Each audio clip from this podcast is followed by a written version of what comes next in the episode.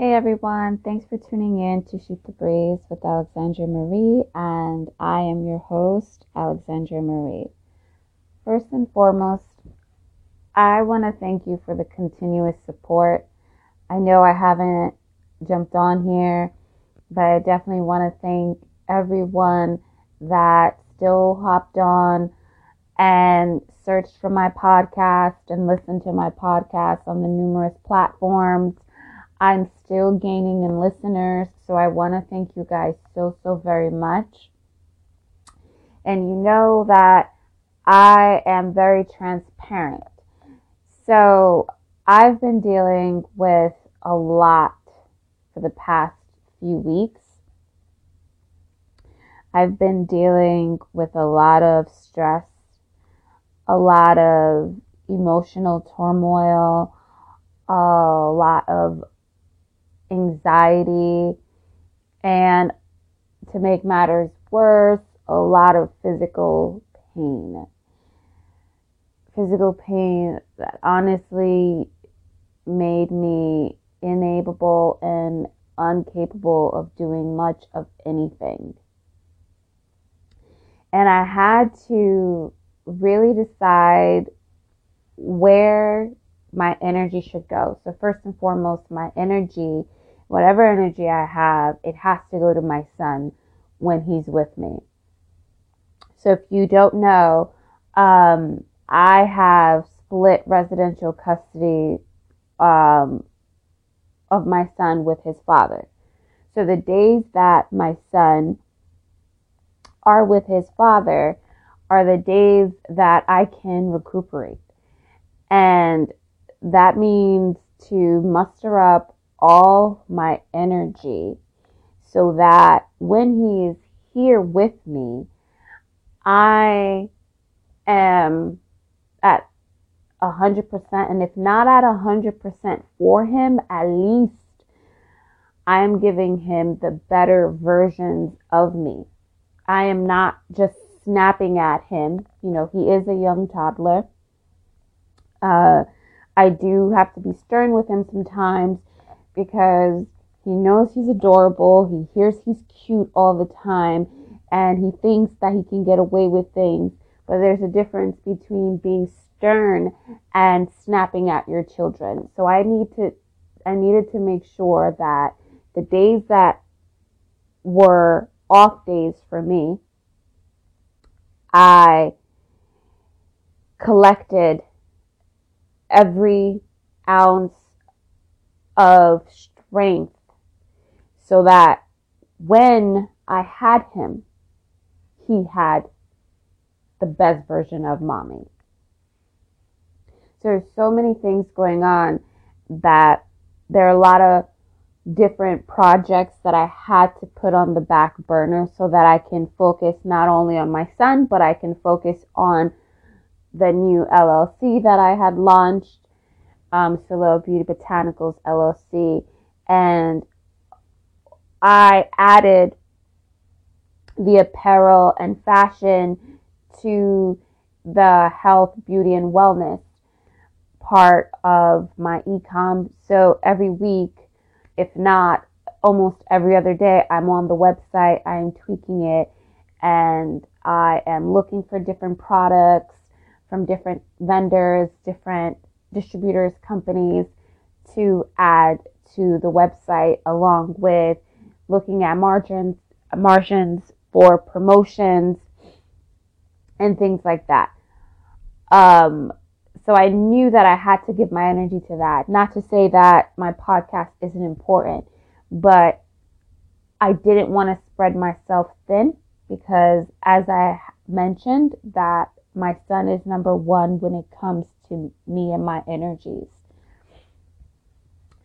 So today I want to talk about um, cutting. And the reason I wanted to talk about this is because looking at all these articles, um, with COVID 19, many therapists and you know, psychologists, psychiatrists, and just everyone thought that suicide would go up. At least in my state, it didn't go up. I can't speak on all the other states. I live in New Jersey. It didn't go up. But there are a lot of other cases that went up. Cutting being one of them, as well as, you know, domestic violence and things like that. And we'll definitely speak about domestic violence and have some people that were in domestic violence situation come on here and you know sit with us and pick their brains about that. But right now uh, we're going to discuss cutting and what cutting is and how we can help anyone in our family or our friends, just any loved ones, even um, people that we may work with, how can we help them through this pandemic when they have this underlining issue or if they're just now beginning to harm themselves in such a fashion. So, what is cutting? Cutting is causing self harm by cutting one's own flesh. Now, why do people cut themselves? I know a lot of you guys are thinking, seriously, these people, why would they want to cut themselves? It's just for attention. They're attention seeking mongrels. That's all they want is attention. They're starving for it. And I'm sorry to disappoint you, but cutting is not about attention. You may even know someone that has been struggling with self-harm and you you would never think it. You know, maybe this person has a cat or a dog. Maybe this person is extremely clumsy.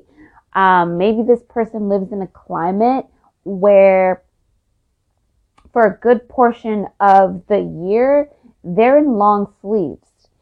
And you know, maybe you never see them in skirts or shorts. They're always in, you know, capris or jeans or something, you know, covering past their knees or you know, you never you never really see them exposing much of their body.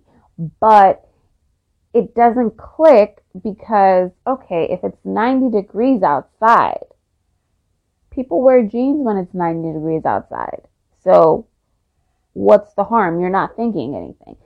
It's not as if they're walking around with a coat, right? They're just walking around in jeans.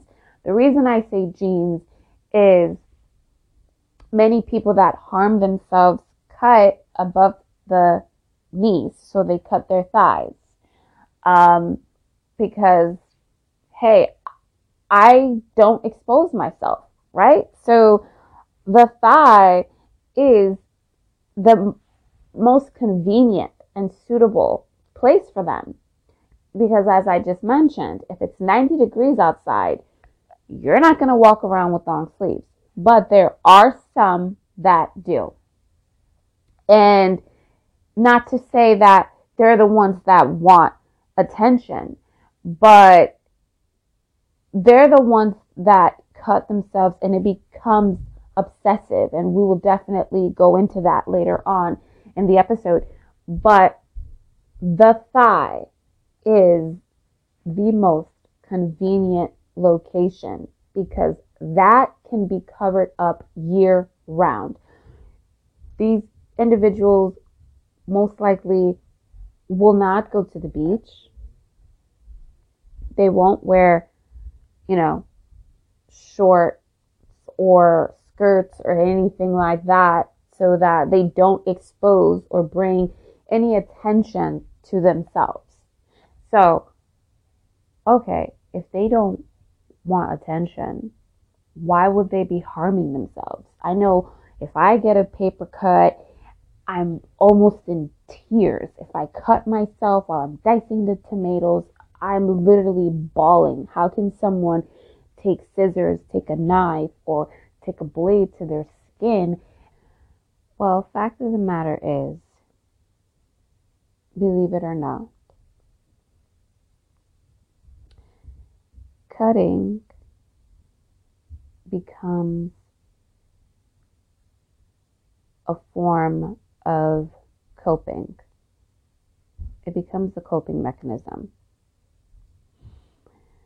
So many people that cut themselves do so to cope with pain, strong emotions, intense pressure, and upsetting relationship problems. And the feelings become too overwhelming and difficult for them not only to understand, but difficult to express such overwhelming emotions that they want to feel alive. I know, mind boggling. Well, if you've never been depressed or had a moment in your life where you were extremely sad and out, it may be difficult for you to understand.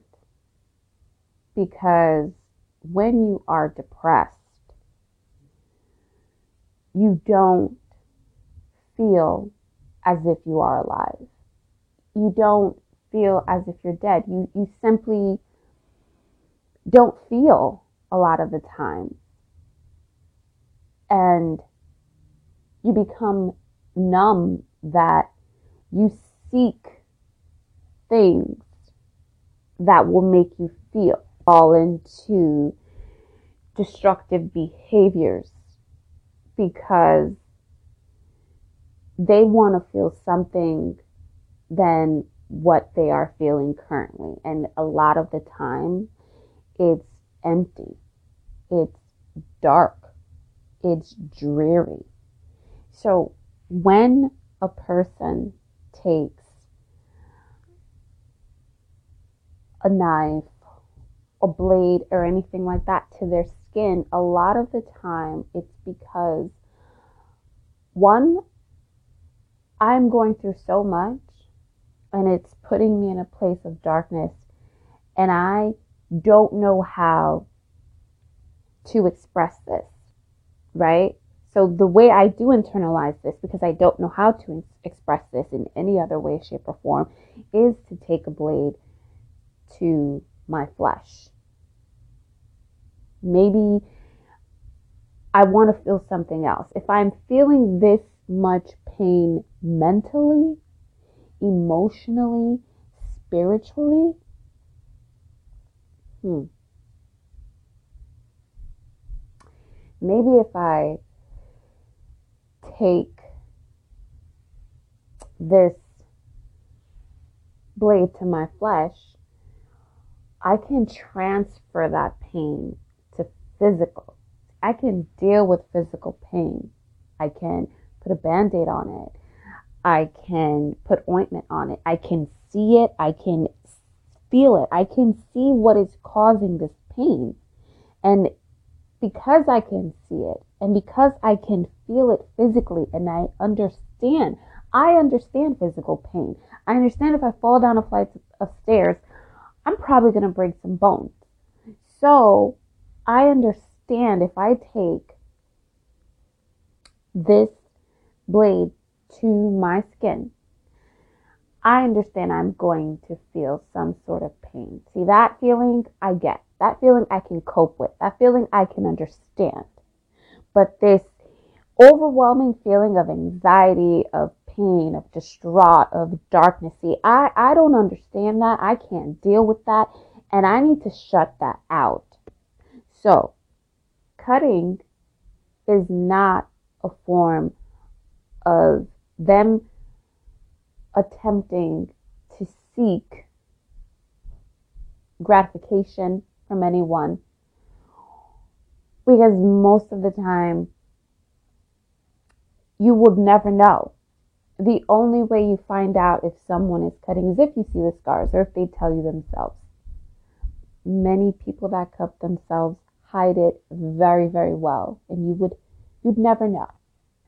Cutting is also about control, needing to control all variables, variables of pain, where to inflict the pain, how deep, how much, you know, it's, it's all about control. Because many people that cut themselves, it's not about, oh, look at me, I'm cutting myself.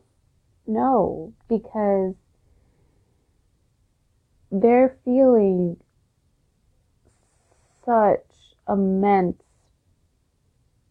heartache, grief, anger.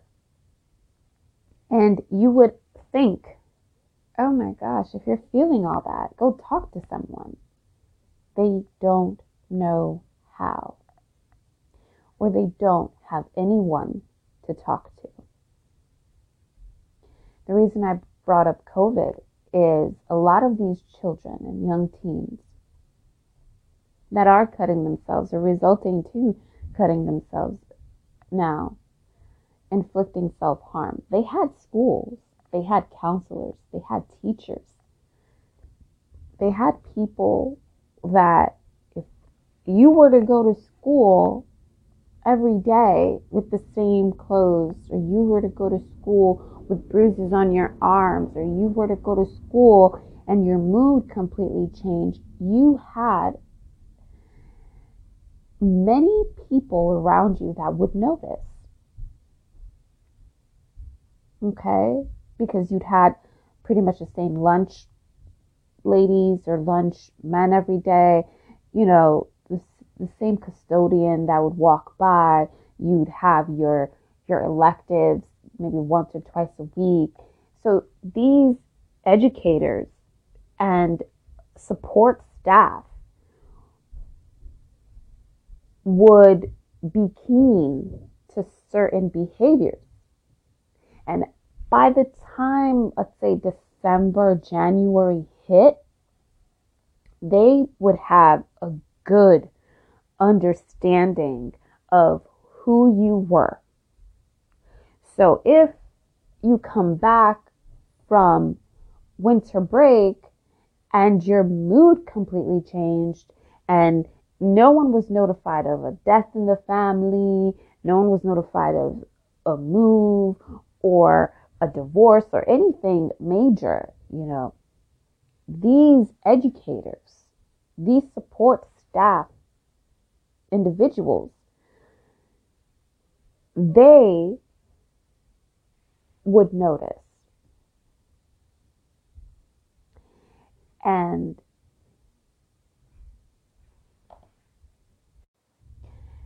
and would want to help you. They would either get in contact with your teacher and your principal or maybe a guidance counselor. They would find a way to help you because your behavior would be noticeable. Your attire, your mood, everything would be noticeable. But with this pandemic, teachers rarely get to see you from, honestly, from, you know, shoulder length down. If your parents were abusing you, they wouldn't be able to tell. And some schools, you're not logged on for a good portion of the day. Maybe you're logged on for an hour and a half and after that you're pretty much on your own and you, you log back on for another hour and a half and then that's it. And it i mean your teachers or professors are available until three o'clock but it's not the same. It's not the same. So there are many cases of self-harm that are being reported into the ER now. Pediatricians are noticing things that, frankly, to be honest, would not have happened if there were a social aspect to things. These incidents incidences would not occur. Or at least in such an alarming rate. Now, I'm not going to say cutting would just be non existent. What I'm saying is the incidences that are occurring now may have not occurred if not for this pandemic. Cutting can be habit forming. It can become a compulsive behavior. You know, this means the more a person does it, the more they feel they need to do it. See, what happens is your brain starts to connect.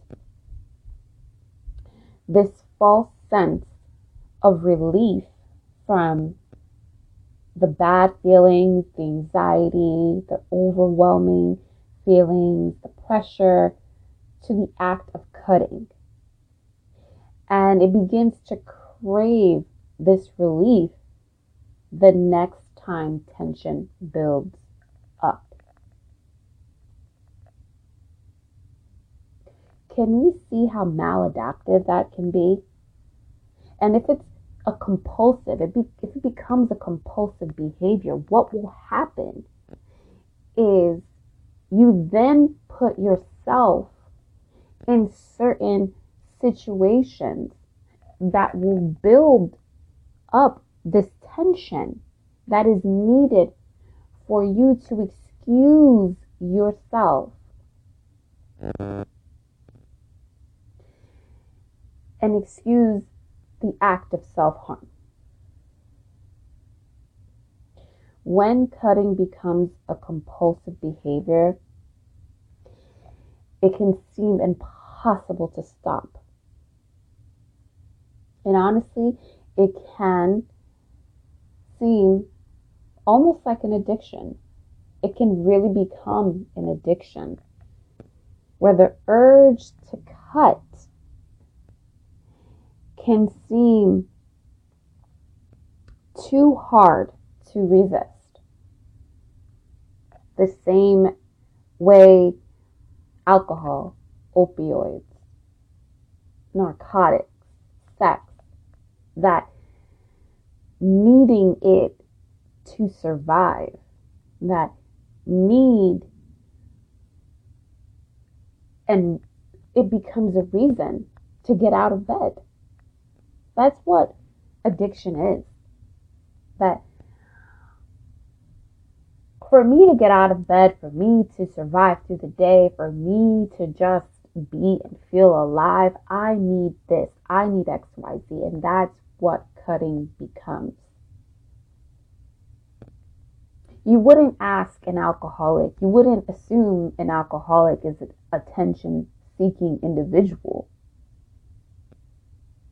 Thus, that's the same lens you need to look through when you come across someone that cut themselves. It is not for attention.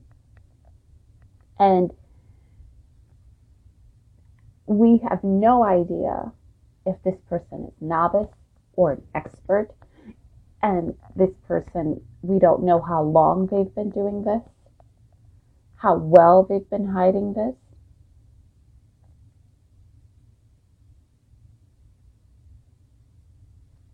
Just like alcoholism.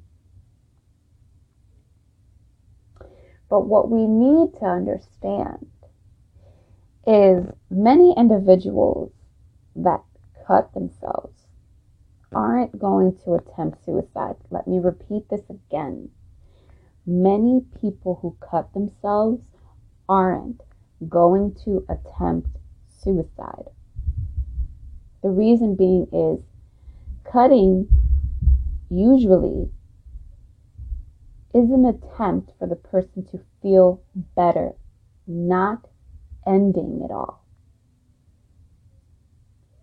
Let me repeat cutting is usually a person's way of feeling better, not ending it all, not ending their life. As I've been saying over and over in this episode, cutting is a form of release for people that cut themselves.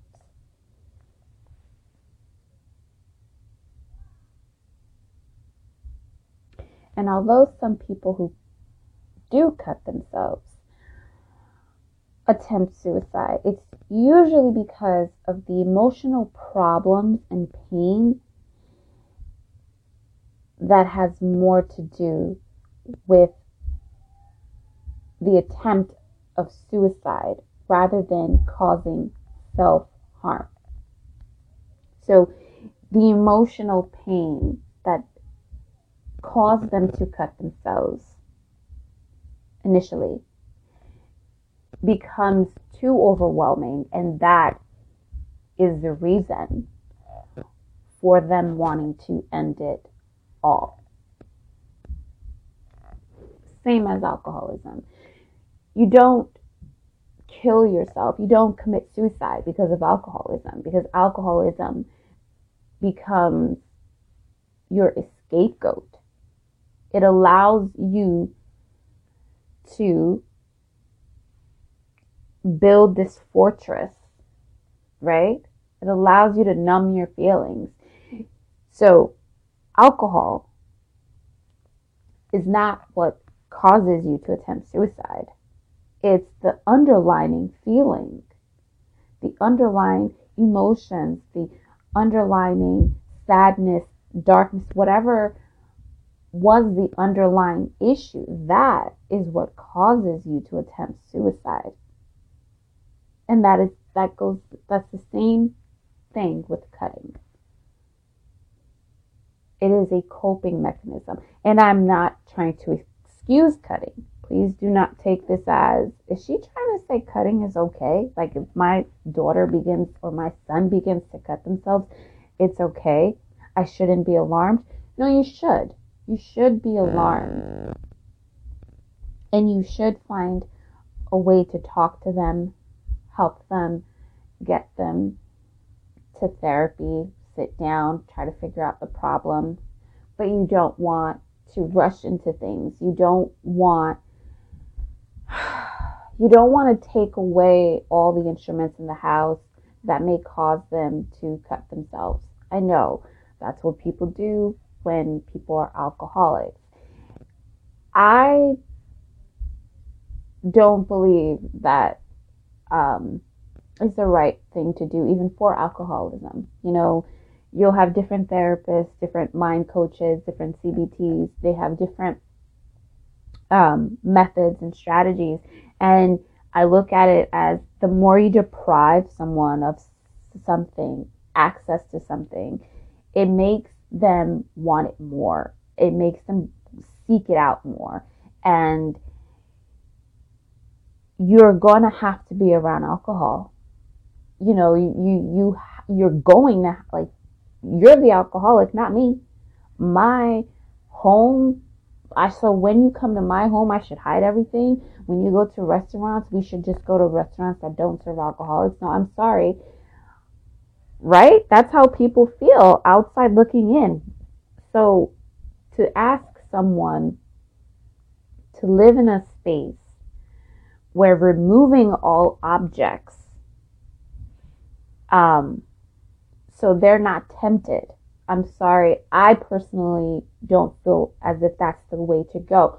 Don't get me wrong. When it's time to go to rehab, yes, you have to take yourself away from the situation, of course.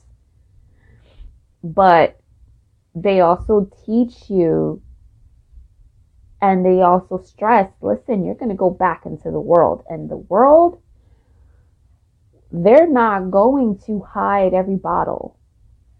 That is the same way to look at cutting. So if you do find that your daughter, your son, or someone you love is cutting themselves, the first thing you want to do is talk to them. Try to see what is causing them to want to self harm. Because taking away the scissors, taking away the blades, that's not going to work. The first thing you want to do if you suspect that someone is cutting or is battling cutting, um, talk to them. Talk to them. And as I said before, it's not attention seeking behavior because they are going out of their way to ensure that you don't know. So the best thing to do is honestly to check their behavior. And that's difficult to do in this day and age to check someone's behavior with this pandemic. Everyone's behavior is off. But how off? You know, if, if you're providing strategies to them and they're just checked out, they may be battling with some deep, dark mental health issues. So, other than not hiding, not hiding, you know, knives and blades and things like that, and um, asking them what's wrong to try to figure out the issue. Um, schedule a session, schedule a therapy session right now. And the beginning of COVID last year, there were a few suicides by teenagers because they couldn't be around their friends like you know not just oh let's put a mask on six feet you know if we all have a mask on no in the beginning there were quite a few suicides because teenagers just they they they just broke. I can't put it any other way. You know there was a sad story about a young girl in california a young african american and she killed herself because she couldn't deal with not seeing her friends, being cooped up in the house, doing school. It was it's becoming too much. So we need to talk to our children more. We need to really hold them more. And even though it's remote learning, ask about their day. How was your day today? How was remote learning today? How was school today? Did you take any tests?